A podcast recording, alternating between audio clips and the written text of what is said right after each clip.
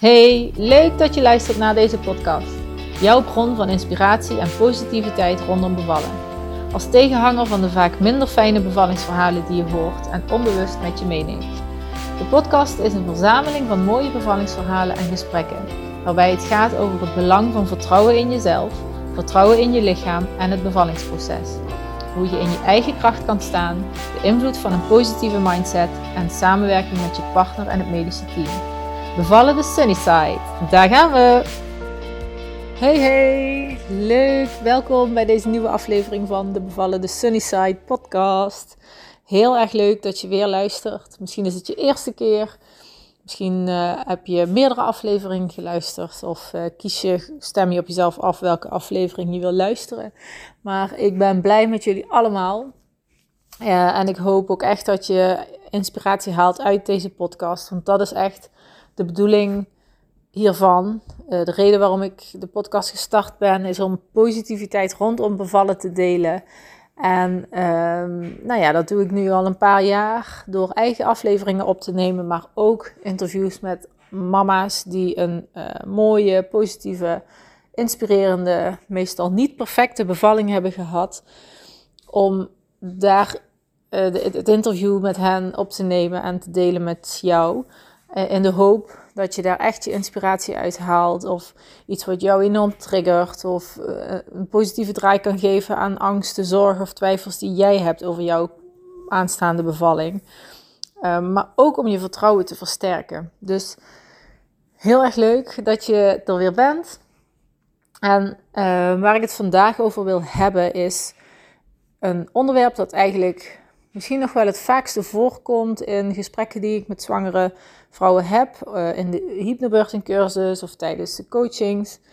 Uh, dat gaat over het stuk controleverlies. De angst voor verlies van controle tijdens de bevalling. En dat kan op verschillende vlakken zijn. Dus uh, ik heb het zelf ook wel een beetje ervaren hoor. Bij mijn eerste zwangerschap. Mijn angst voor controleverlies was op het moment dat ik naar het ziekenhuis zou moeten. Ik wilde heel graag thuis bevallen en het ziekenhuis was toen nog, dat is nu echt wel veranderd, mede door deze podcast en de verhalen die ik zelf dus ook hoor van andere mama's. Um, maar, maar ik had echt zoiets bij de zwangerschap van Lauren dat als ik in het ziekenhuis zou moeten bevallen, dan zou ik gewoon geen controle hebben over uh, mijn mooiste bevalling. Dan zou de controle overgenomen worden. Uh, uh, zouden er misschien wel interventies zijn? Dat wilde ik allemaal niet. Dus ik, ik zat heel erg in de weerstand. En nu tijdens deze zwangerschap heb ik dat uh, eigenlijk helemaal niet. Ik wil wederom thuis bevallen, maar ik voel me wel ook relaxter bij het idee van, mocht ik naar het ziekenhuis moeten, dan ook dat, wordt ook dat een hele mooie bevalling. Omdat, um, en dat is ook echt wat ik je mee wil geven, als je ook merkt van, dat dat een zorg voor, jou is.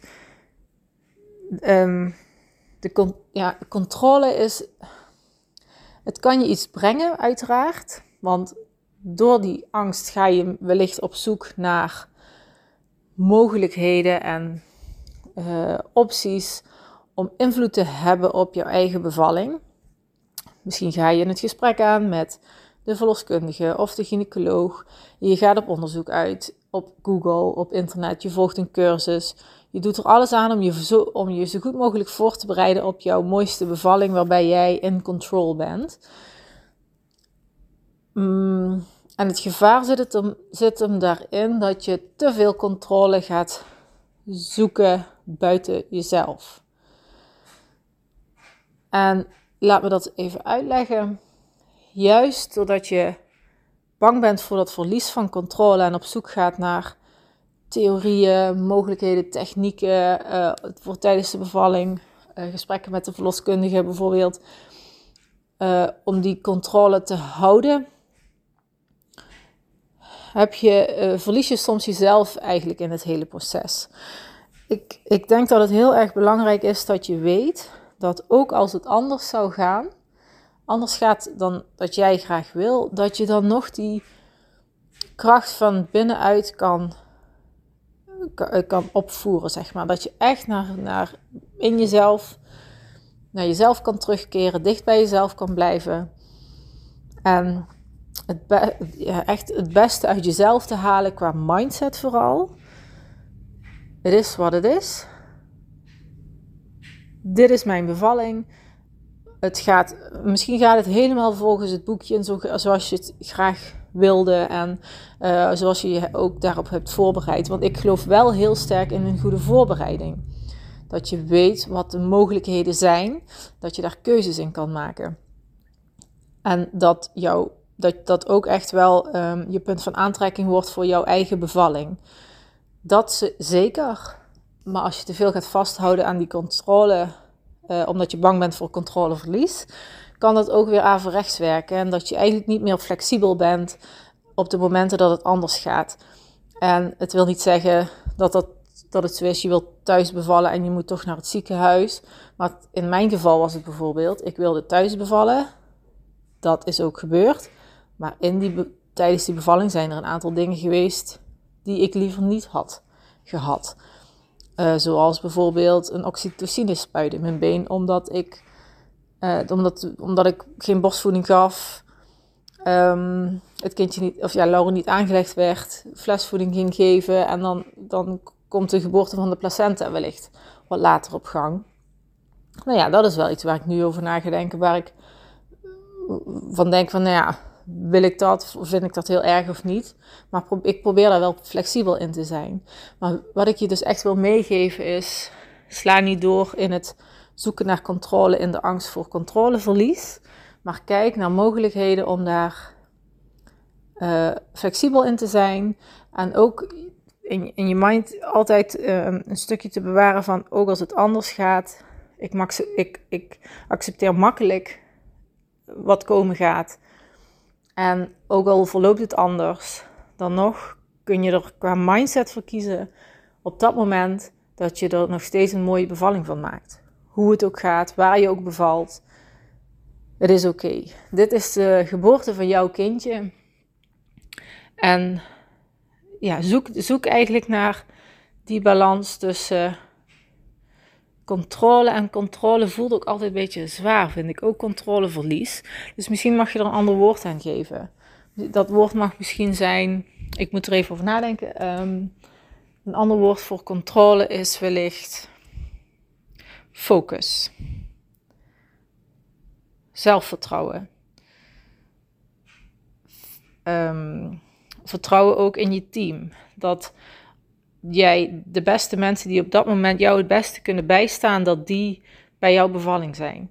Dus dat je die controle in die zin ook kan loslaten, want jullie zijn op elkaar afgestemd. Dus het komt zich heel erg nauw soms qua woordkeuze. Mm, maar ja, dit is dus echt wel een onderwerp wat veel voorkomt. Veel vrouwen bang voor zijn controleverlies en eigenlijk heel erg in de uh, zoektocht naar controle uh, stappen. Terwijl je juist die, die, die, dat ego, zeg maar, je eigen, je, je eigen zelfkennis, je moederinstinct, je, je oerinstinct, afstemmen op jezelf, dicht bij jezelf zoeken, wetende dat je in principe niemand nodig hebt. Hè, je kan een kindje baren zonder dat er... Dat er iemand bij is. Uh, als je je veilig voelt, als je eh, ontspannen bent en in het vertrouwen zit.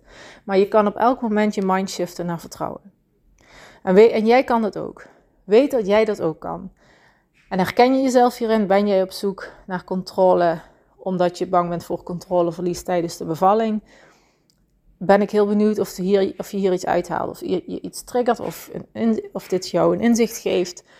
Um, ja, dat hoop ik gewoon. En daarom wilde ik deze aflevering ook opnemen, omdat dit een van de meest uh, gehoorde angsten en zorgen is die ik tegenkom in, uh, in mijn werk als uh, geboortecoach.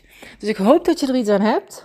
Um, laat het me weten. Ik vind het altijd heel fijn als, als je me iets laat weten van hey, mooi inzicht of, of wellicht kan ik je ergens nog verder mee helpen. Laat het me vooral weten.